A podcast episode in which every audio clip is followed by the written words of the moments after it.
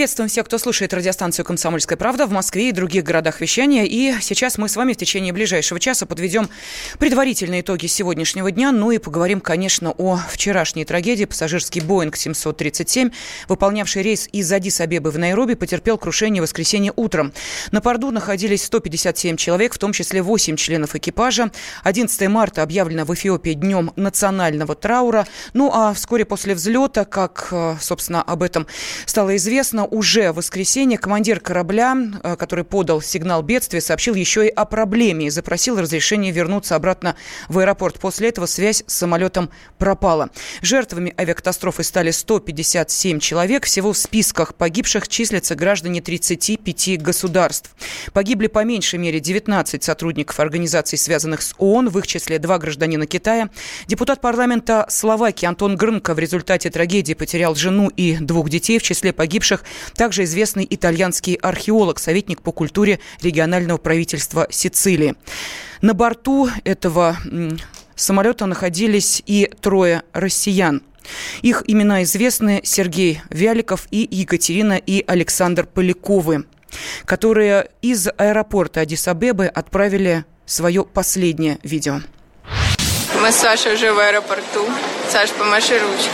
Как обычно, ходим, ищем, что пожрать где.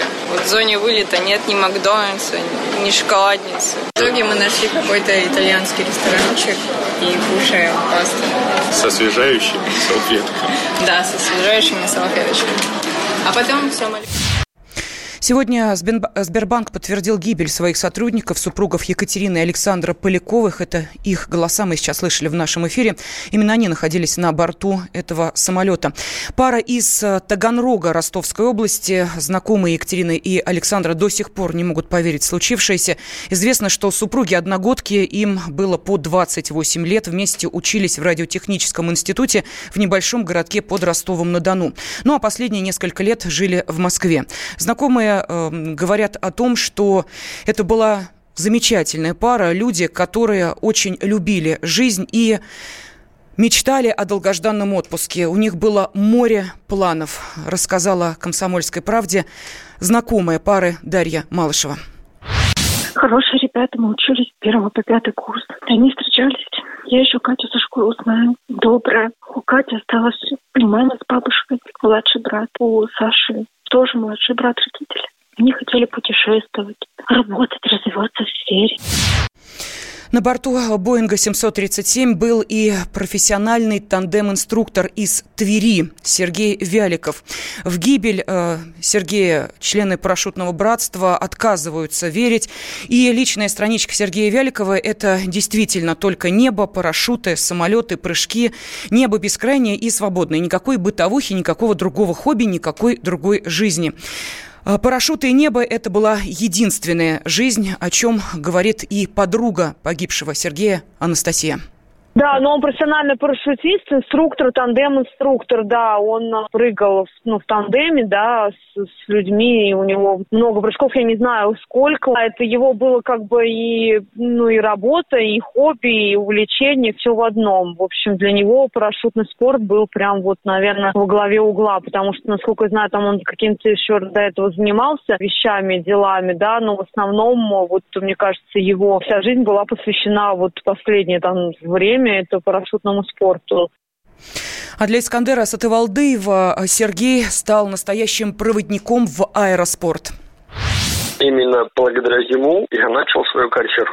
Вы знаете, вот есть энергетические вампиры, которые высасывают энергию, а он, наоборот, он делился такой энергетикой, садишься в самолет с ним, и вы, наоборот, уверены в том, что все сто процентов хорошо закончится. Он умел мотивировать. Мы не только на земле, но и на полетах очень тесно дружили и общались. Сотый мой прыжок я доверил ему, чтобы он раскрывал вот мой купол, как говорится, вручную. Это человек, которому доверяли абсолютно все парашютисты, начиная от укладки парашюта, заканчивая личными какими-то качествами. Комсомольская правда приносит соболезнования всем знакомым, друзьям, родственникам и близким погибших в том злосчастном рейсе. Но, тем не менее, возникают и вопросы. Вот некоторые пользователи интернета обращают внимание на то, что такой же Боинг недавно разбился в Индонезии. И то, что один такой самолет стоит около сто семнадцать миллионов долларов. Ну, а дальше выстраивается такая логическая цепочка, что якобы Боинг специально отправил этот борт в бедную страну для тестирования. Ну, так в чем же возможная недоработка компании Боинг? Мы спросили об этом заместителя главного редактора журнала «Авиапанорама», генерал-майора, заслуженного военного летчика Российской Федерации Владимира Попова. По программному обеспечению это очень насыщенный самолет. Он и энергонасыщенный, и программное обеспечение очень насыщенное. Поэтому у него не исключено, что какие-то сопутствующие вот, программы могут вызывать неадекватные действия в самой системе при различных вот, ситуационных планах. То есть, когда сочетается, в кавычках, несочетаемое, вовремя человек, может быть, не хочет заметить или передоверяется этой автоматике и ждет, когда она все-таки начнет логически работать, не предпринимая действий во время уже ситуации. Идеология воспитания пилота дает сбой. Мы все-таки должны еще по-старому, в кавычках, учить летчиков, для того, чтобы они могли предупредить ошибки машины.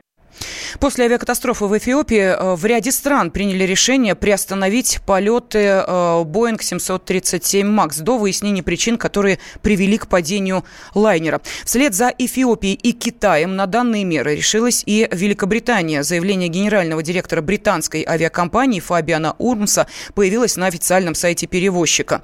Самолеты авиакомпании не будут эксплуатироваться с одиннадцатого марта две тысячи девятнадцатого года до тех пор, пока не будет получено больше информации, говорится в этом сообщении. Сейчас на связи с нашей студией независимый технический эксперт Юрий Антипов. Юрий Николаевич, здравствуйте.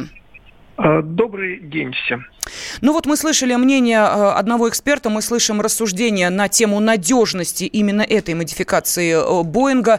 И тут же возникают вопросы, ведь в середине ноября сообщалось, что компания Боинг утаила от авиакомпании и пилотов информацию, что новые самолеты Боинг семьсот тридцать семь Макс могут неожиданно срываться в пике, и что якобы это могло и послужить причиной той трагедии, которая произошла и вот накануне, и чуть ранее с другим бортом в другой стране. Есть ли здесь э, некая логика или э, эти события никак между собой не связаны?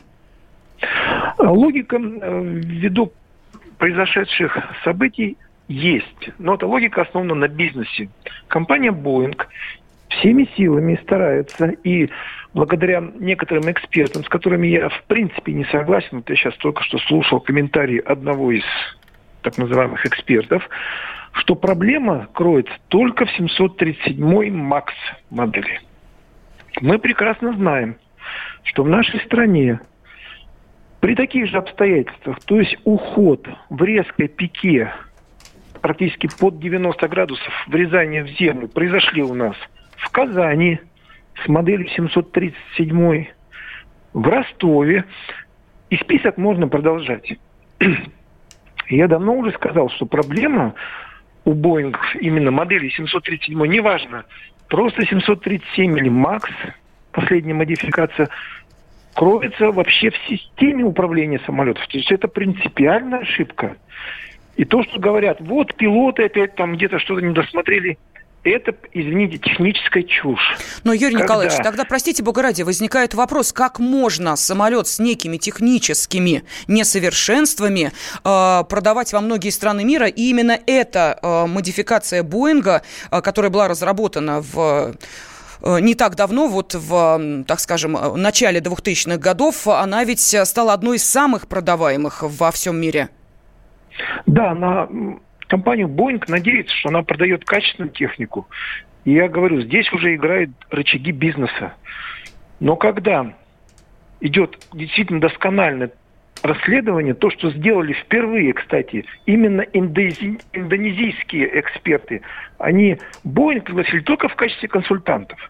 Но все расследование делали сами. И в итоге мы получили известно на весь мир решение, вывод, что проблема в мозгах электронных, uh-huh. то есть в целом с управлением этого самолета. Естественно, эта система дает себя знать только в каких-то определенных моментах, экстремальных, когда складываются несколько факторов. И в этот момент пилоты уже не могут, в отличие от комментариев экспертов, не могут управлять самолетом, как не пытались, например, выправить падение самолета индонезийские пилоты. Угу. В таком случае, нужно ли сейчас компании отзывать все самолеты, а их сейчас более тысяча пятьсот семьдесят заказано и летает по всему миру, если это некая действительно реальная техническая ошибка? Ведь сейчас компания Boeing принимает участие в этом расследовании, естественно, потому что это ее борт, ее детище. Можно ли ждать, ну, скажем так, расследования, которое реальным будет, или это все-таки определенное какое-то скрывание фактов, по вашему мнению? Я думаю, ну, исходя из нынешних условий в бизнесе, тем более таких крупных компаний, что будет предпринято максимальное усилие для того, чтобы скрыть, что проблема на семьсот тридцать семь кроется не только в Максе, а общесистемной на всех самолетах. И поэтому, если не будет создана действительно независимая комиссия от Боинга, Боинг должен привлекаться только как специалисты для решения каких-то вопросов, тогда мы на выходе получим именно то решение, о котором я говорил, что это системная ошибка. Спасибо Из-за огромное. Нее... Независимый технический эксперт Юрий Антипов поделился своими размышлениями о вчерашней трагедии.